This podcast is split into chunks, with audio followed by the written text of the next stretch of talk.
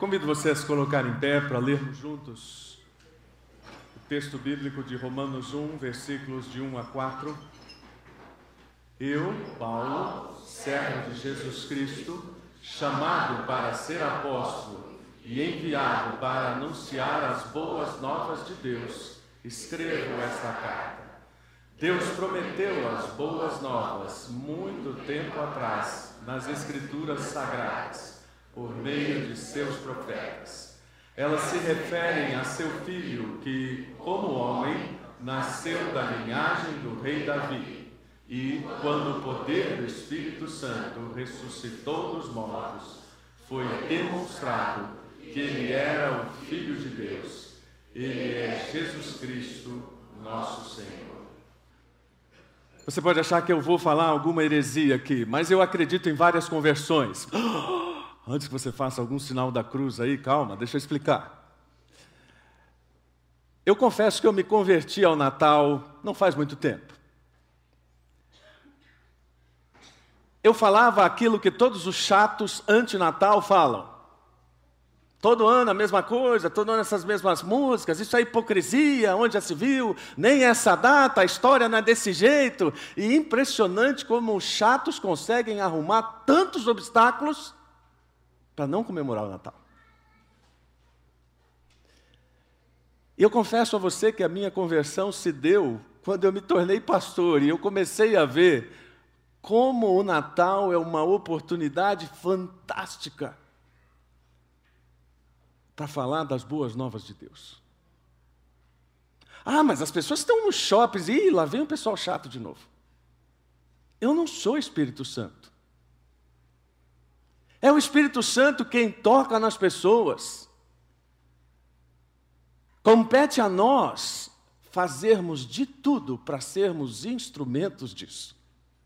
Então, tudo que a gente puder fazer, enfeita, faz, olha, faz cantata, faz musical, faz peça de criança, ah, convida os vizinhos em casa para cantar, faz enfeita que nem a casa do João e da Yara, né? Para que de repente as pessoas olhem para aquilo e busquem alguns nexos, algumas conexões. Porque a importância dessa data está exatamente nisso, na possibilidade de nós construirmos nexos. E nexos históricos. O primeiro nexo histórico é a importância do nascimento de Cristo. Não pode haver dúvida na cristandade a respeito dessa importância. Não pode haver dúvida que Deus vem falando através de atos históricos. Um teólogo disse que a objetividade dos atos históricos de Deus é que são o foco da sua atenção. Diferentemente da mente pagã, onde a individualidade, as emoções, as experiências pessoais é que tem o foco, nós não.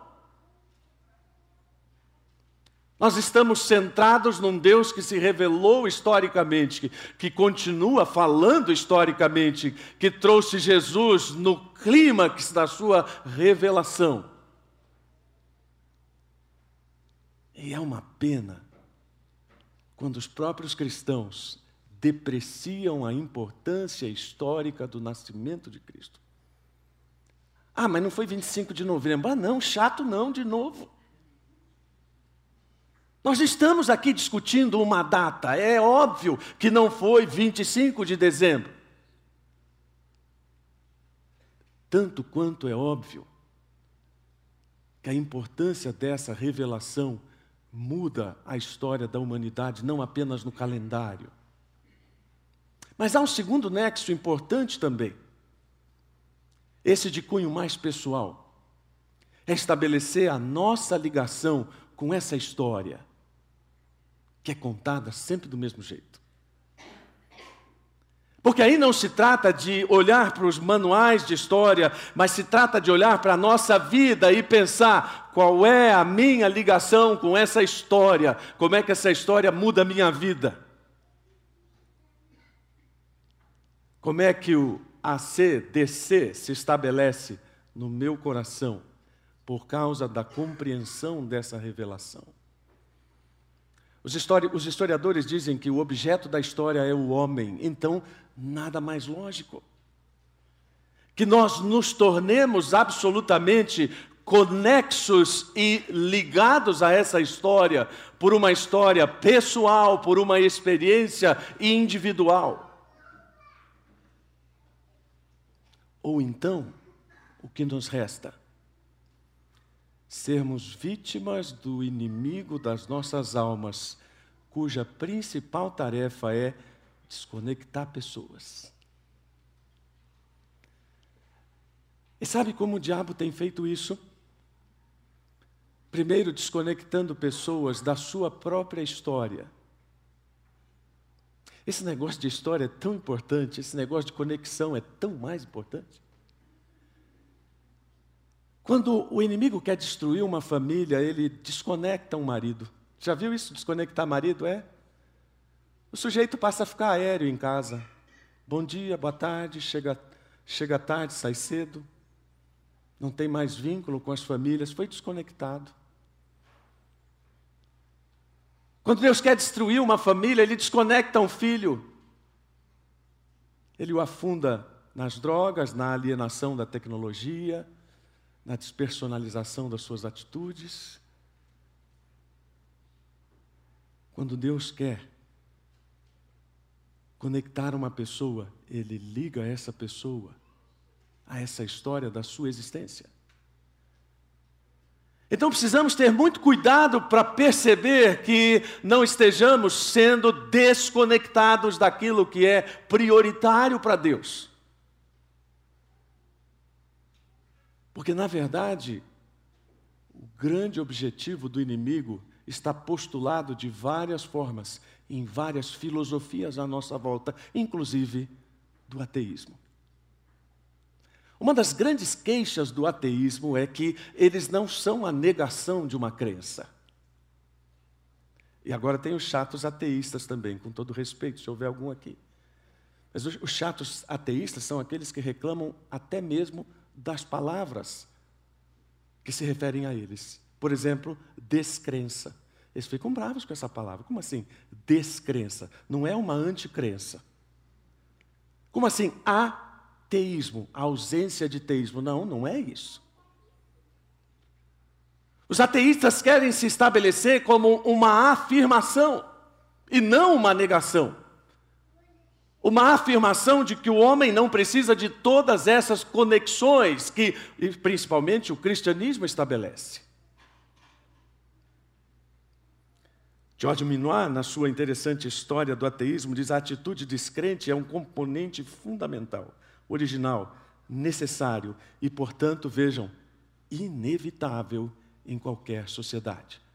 Ele diz mais: a proposta do ateísmo é uma afirmação, a afirmação da solidão do homem no universo, geradora de orgulho e angústia, sozinho diante de seu enigma. O homem ateu nega a existência de um ser sobrenatural que intervenha em sua vida.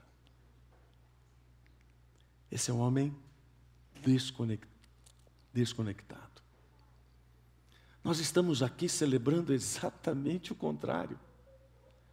Nós estamos celebrando o Deus que intervém e estamos fazendo disso uma expressão de culto. E precisamos entender que aquilo que Paulo escreveu aos Romanos, escreveu pensando que estava fazendo isso para o lugar onde haveria maior possibilidade de difusão daquilo que ele estava ensinando. E Paulo faz então um dos seus maiores tratados doutrinários para mostrar que essa história de Jesus é digna de ser lida e comida como um pão diário. Aliás, foi o que Martinho Lutero falou em relação a Romanos.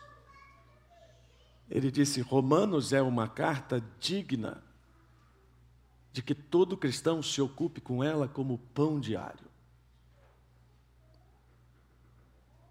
Mas a gente sabe que não é assim, não é verdade? Eu não vou fazer você aqui ficar constrangido e perguntar quantas vezes você leu a Bíblia essa semana, ou quantas vezes você leu a carta de Romanos especificamente.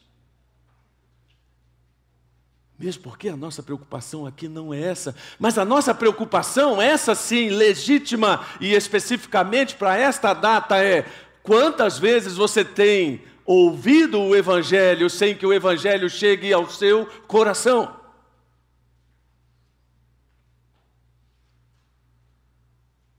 A nossa preocupação não é com os ateus. Nossa preocupação não não é primariamente com aqueles que estão hostilizando Deus e o cristianismo. Nossa preocupação em primeiro plano é com aquelas pessoas que estão aqui, ouvindo o Evangelho, mas um Evangelho que não chega ao coração. E sabe, há um autor que ele fala isso de uma forma, aborda isso de uma forma muito interessante. E ele diz que pessoas que estão ouvindo o Evangelho sem que ele atinja o coração são pessoas entregues a um deísmo moralista terapêutico. Nome bacana, né? Só para dizer aquele crente que gosta de falar de Jesus, ensabua Jesus, mas zero de vida. Ele se acha merecedor de alguma coisa porque é bonzinho ou porque faz alguma coisa em nome de Deus, mas não passa disso. E então perde a compreensão daquela que é a maior expressão do Natal, o nascimento de Cristo. Nascimento é o clímax dos eventos históricos e proféticos do Antigo Testamento. Paulo começa a sua carta falando sobre isso. E é também a expressão soberana da justiça de Deus oferecida à humanidade como a única forma de satisfazer a necessidade de salvação do homem.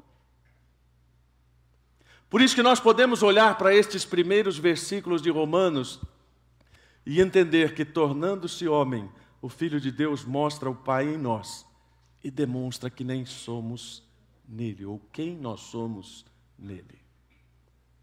Isso é o Natal. Deus em nós, nós em Cristo. Isso é o Natal que transforma a nossa vida a ponto de entendermos que tudo aquilo que Deus vem realizando está centrado unicamente nessa boa notícia. E quando Paulo começa a falar no versículo 1, eu, Paulo, servo de Cristo, chamado para ser apóstolo e enviado para anunciar as boas novas de Deus. Ele está se colocando como uma espécie de paradigma da efetividade dessa boa nova e dizendo: eu próprio sou um servo desse Deus. Mas não um servo, eu tenho visto vários teólogos traduzindo essa palavra como escravos, e ainda que essa tradução seja totalmente correta, eu penso que a ênfase de Paulo não é propriamente na propriedade ou no serviço, mas na lealdade. Ele se coloca como esse servo leal de Deus e se equipara a outros homens que foram chamados no Velho Testamento de servos do Senhor. E ele diz: Eu fui alcançado por essa boa nova que é Deus em nós, expressão relacional. Sabe por que muita gente não gosta do Natal? Porque Natal é relacionamento. E não tem como você comemorar o Natal e você fala assim, ah, mas é porque você não viu a comemoração do Natal lá na minha casa. Não sei como é que é na sua casa. Mas cada vez que você entende a dinâmica relacional de Deus, você entende essa expressão de Deus em nós. E de como isso impacta a nossa vida e como isso tem a ver com a nossa identificação do Evangelho. Ou com o Evangelho. Em João 1,12, ou melhor, João 1,14, nós temos um dos versos que eu considero daqueles basilares no Novo Testamento. Assim a palavra se tornou ser humano, carne e osso, e habitou entre nós. Ele era cheio de graça e verdade, e vimos a sua glória, a glória do Filho único do Pai.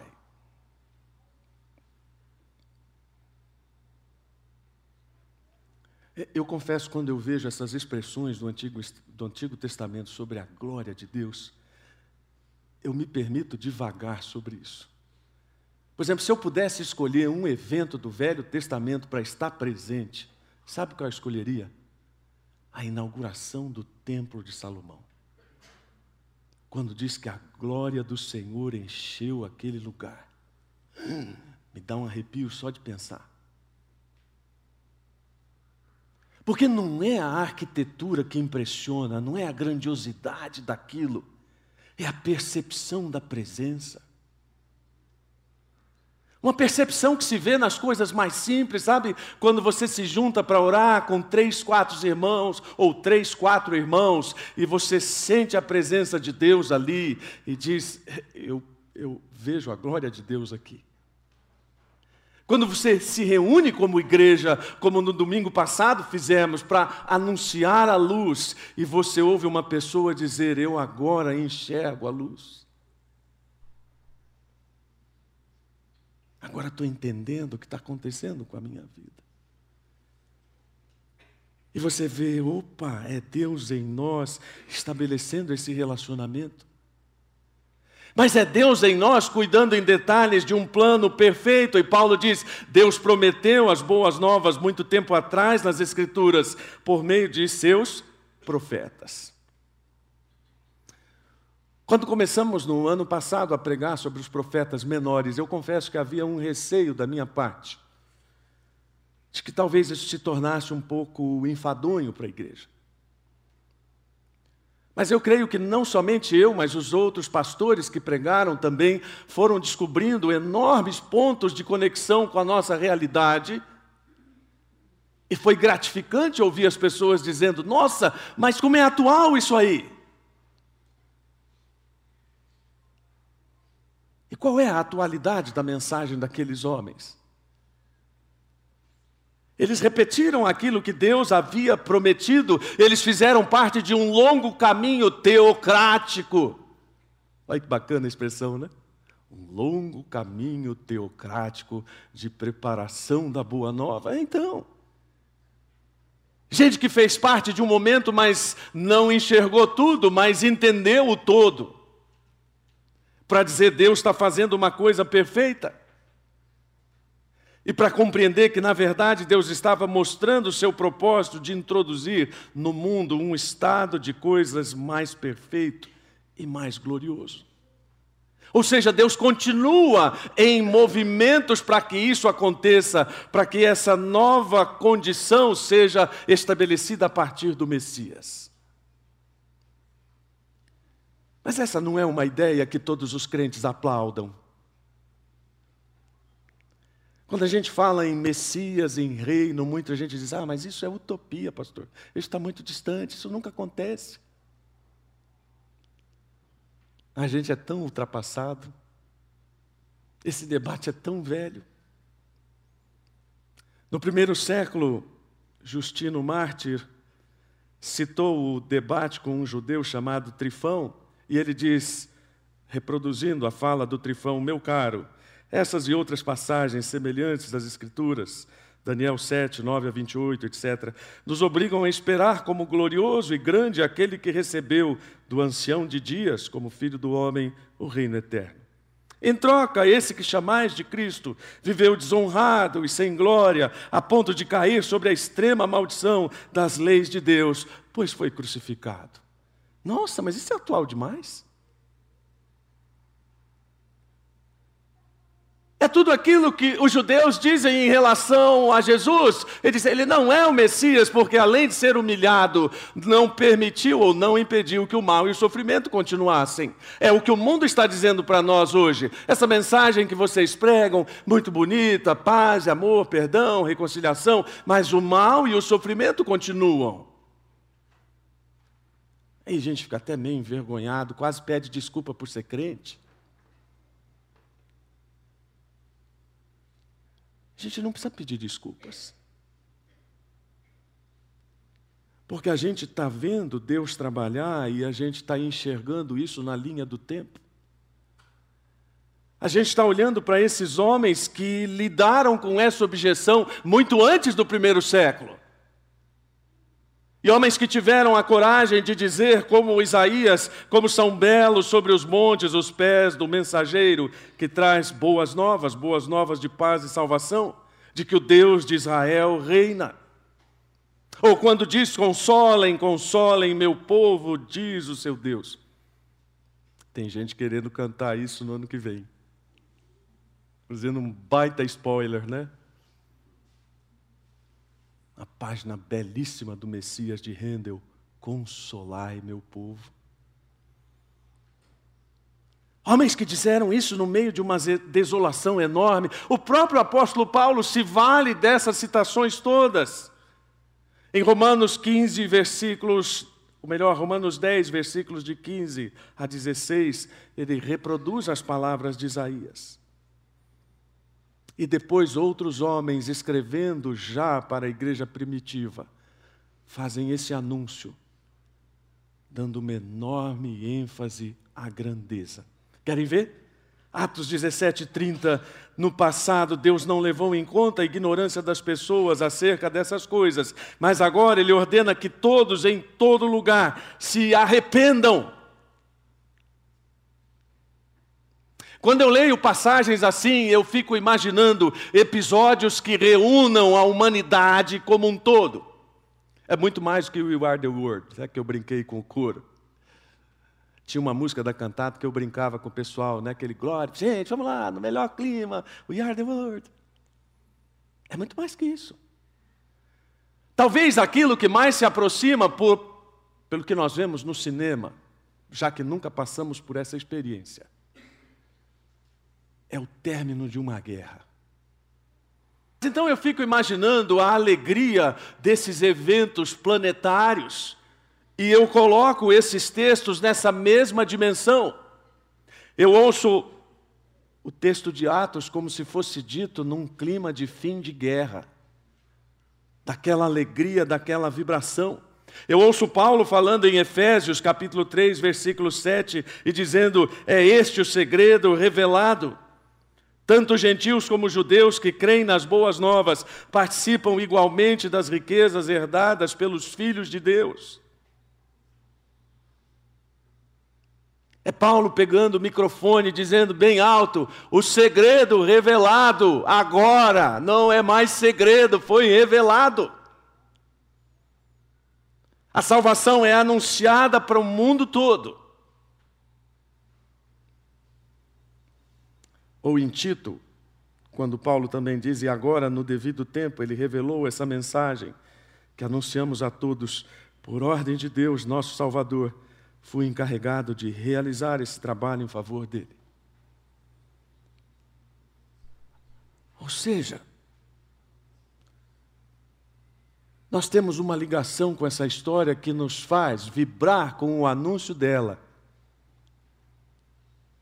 e dizer isso para todas as pessoas de uma forma eloquente.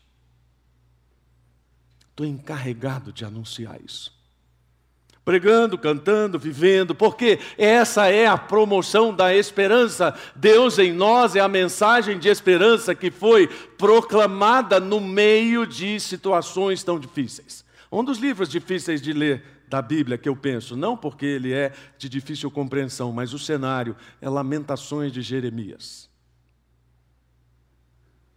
É triste ler Lamentações, por isso se chama Lamentações. E lá no meio tem um texto que você já deve ter até usado para seu próprio conforto. Quero trazer à memória aquilo que me traz esperança. Porque o Evangelho é isso. É trazer esperança às pessoas, não é resolver o problema do mal de imediato. Não é aliviar todo o sofrimento de imediato, mas é dizer às pessoas: há uma esperança em Cristo que é sobrenatural, que você não pode compreender de forma lógica, embora haja uma lógica nela, e que ela continua sendo anunciada. E para que não houvesse dúvida, todos esses homens que falaram, Ezequiel que mencionou como Jesus, como Davi, o rei pastor, Daniel que o fez chamando de Messias o príncipe, ou Miqueias que o citou como juiz de Israel, foram homens que deram detalhes sobre isso sobre a natureza divina e humana de Cristo, sobre a sua descendência, o tempo de sua aparição, o local de seu nascimento, a virgindade da sua mãe e uma lista enorme de especificações a respeito do Messias, para que não houvesse dúvida de que esta era a mensagem de esperança. Enquanto os outros povos caíam e sucumbiam, o povo de Israel tinha mensagem de esperança. Você fala, é pastor, mas não resolve muito, né? Resolve. Resolve porque o primeiro benefício da esperança se estabelece no nosso coração quando nós entendemos essa mensagem. E aí então entendemos que Deus em nós é também o Filho, e Paulo diz no versículo 3: essa mensagem se refere ao Filho, ou seja, tudo aquilo que eu falei, eu estou falando a respeito de Cristo.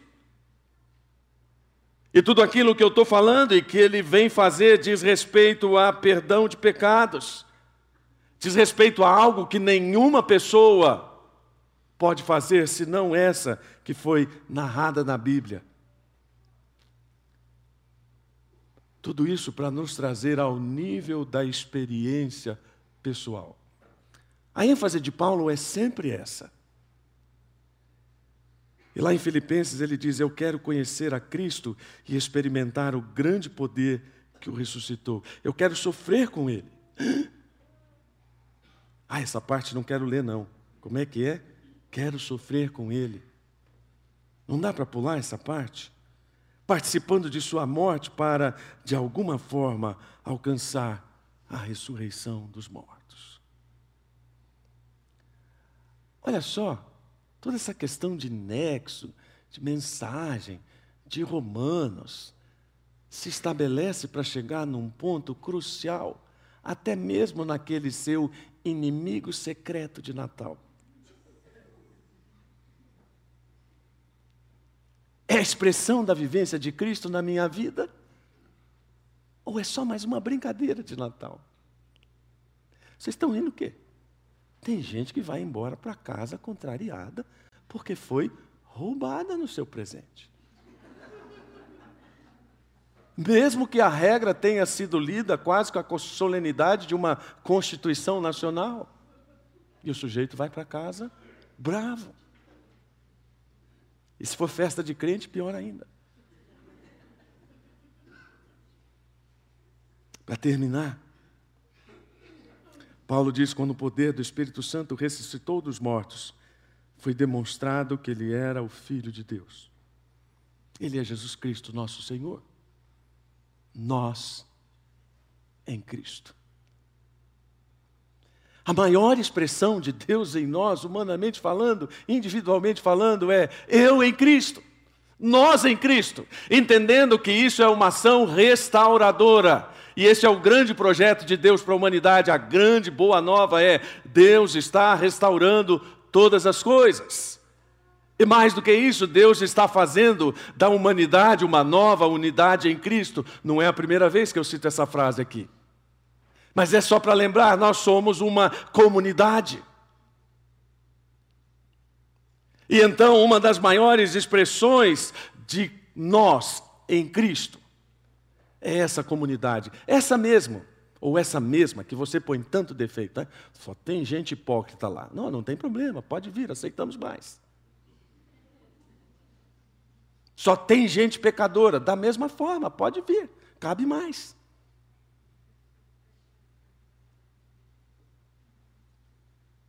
Você pode entender a igreja como você quiser, você pode olhar para as pessoas que você quiser.